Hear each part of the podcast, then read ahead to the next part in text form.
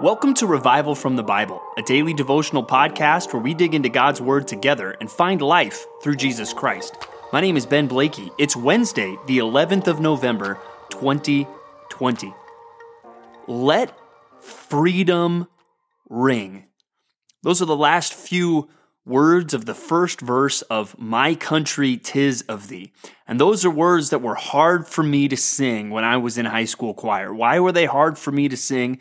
Well, my high school choir teacher, he would make us sing that familiar song, My Country Tis of Thee, to teach us how to control and hold our breath while singing. And the challenge was he wanted us to start singing that verse and to see how far we could make it without taking a breath.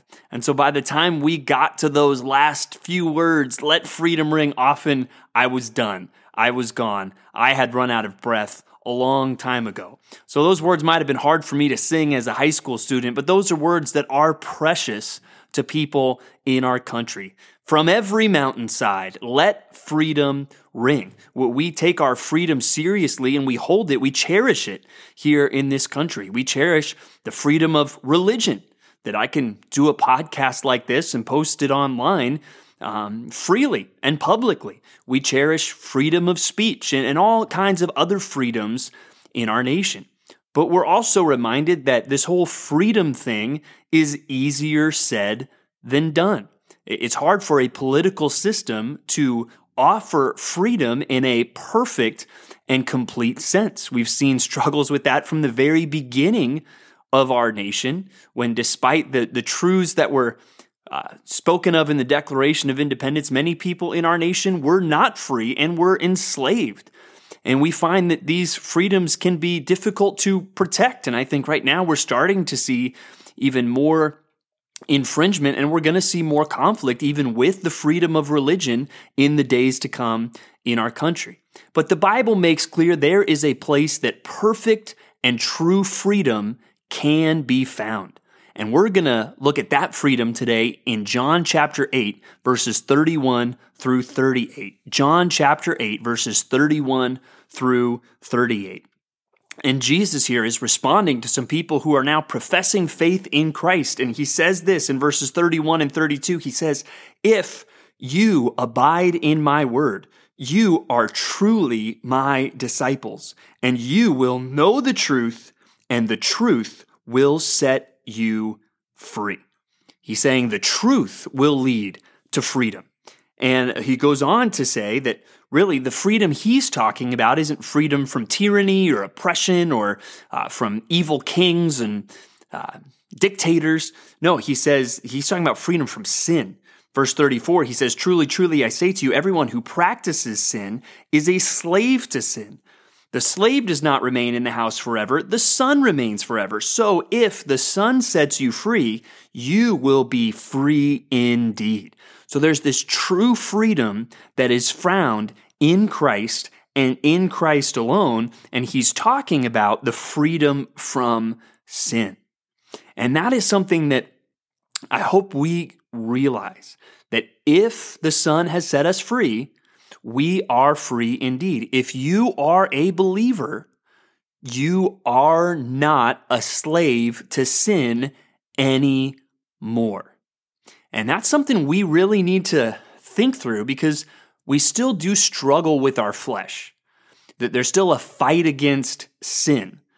But I, am concerned as a pastor, sometimes that leads believers to have kind of an overly defeatist attitude and mindset where they still view themselves as slaves of sin, where they say, Oh, I just can't help myself.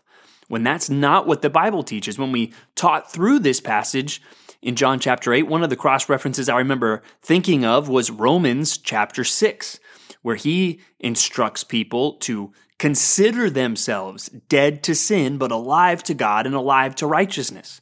It kind of starts with your head, even just your thought process. No, think, I am dead to sin, I am free from sin, and I am alive to God. I am alive to living a new way and a right way. So that's where I want to start this morning is by encouraging you if you are a believer, you are free from sin. You are not a slave to sin anymore.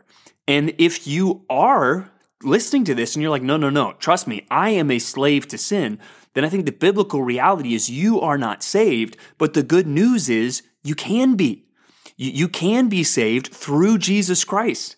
And, and what does that look like? Abiding in his word. You need to listen to him, turn from your sin, trust in him, and that truth about what he has done will set you free.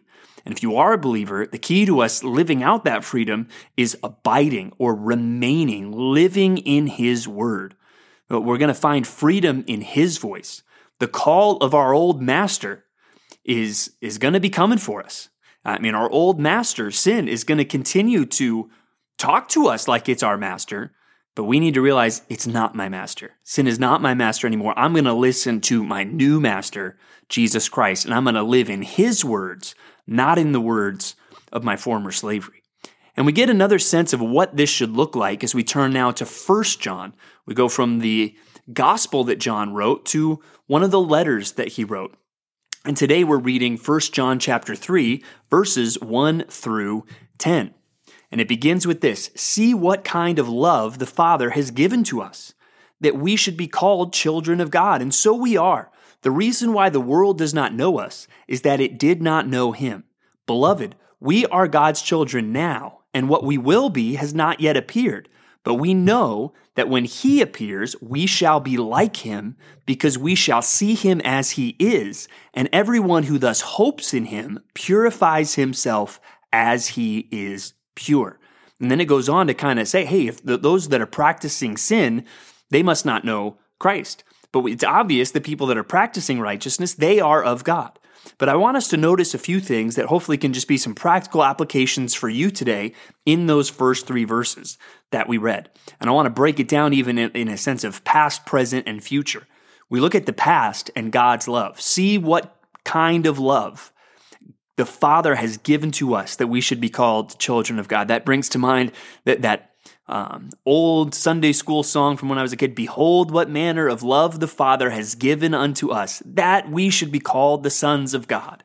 Uh, that's a precious reality that we should stop and consider. Wow, what kind of love is that?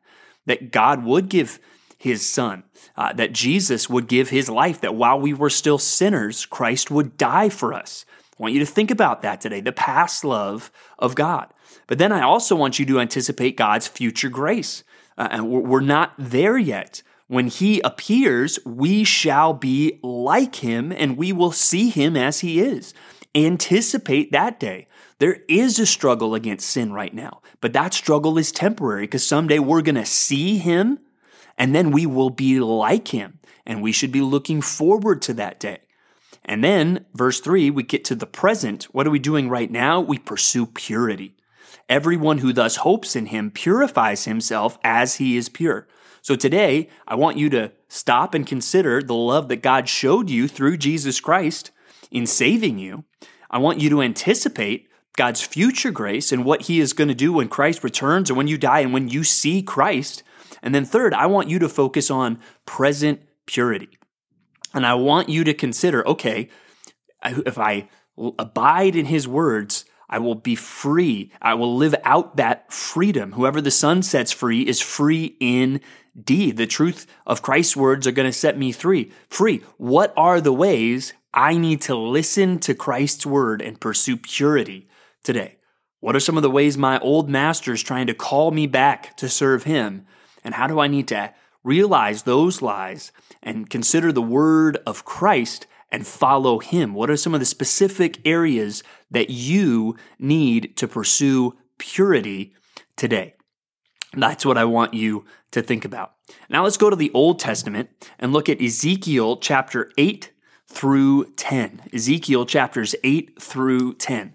And this all kind of presents a, a scene. What you're going to see here today, remember, Ezekiel is in exile already.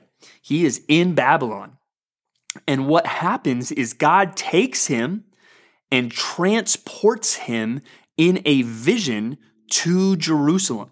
And he sees what is going on in the temple.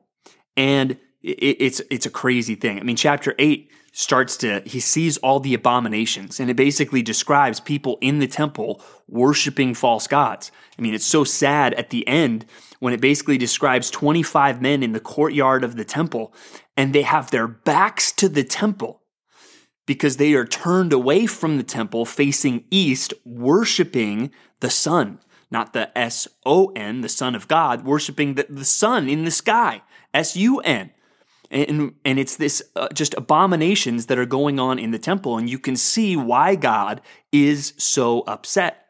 And so then there's a vision of judgment of kind of a angel going through and and killing these idolaters in chapter 9 and then in chapter 10 we, we kind of go back to some of the vision of chapter 1 which the idea is almost like the base of the throne of god on these wheels being transported over the earth. And what happens is the glory of the lord departs and leaves kind of this this throne. It's like all right we're, we're ready to roll out of here. Because of all the abominations going on in this temple the glory of god is out. Um, and, and, that's what, what we see in chapter 10 so if you look at ezekiel it's a message of judgment that is coming. 8 chapter 8 really shows those abominations. 9 shows kind of god's fury towards those abominations. And chapter 10 shows the glory of god departing.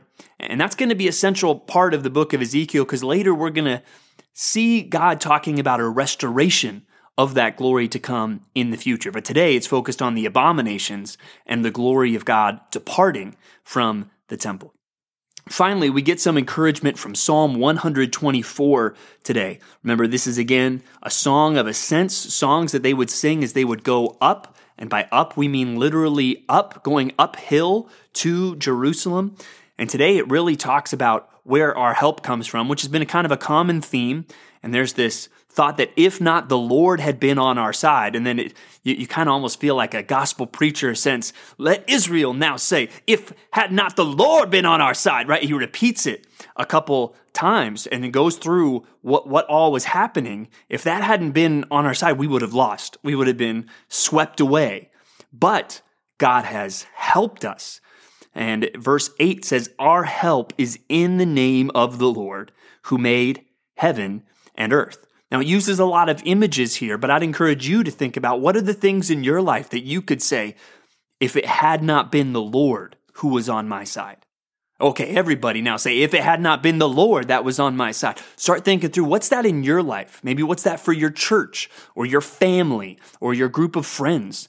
What are some ways that you would say, man, if the Lord hadn't been with us, we would have lost it? And, and let those past remembrances of ways that God has delivered you encourage you to trust Him today so that you could confidently say, my help is in the name of the Lord who made heaven and earth. And I know ultimately that true freedom comes from Him and Him alone. And I'm going to look to Him and I'm going to abide or remain in the Word of Christ and pursue Him and pursue holiness and purity today. Thanks for digging into God's Word with me today on Revival from the Bible. For more resources, check out revivalfromthebible.com. To learn more about Compass Bible Church Treasure Valley, go to compassbible.tv. The grace of our Lord Jesus Christ be with you.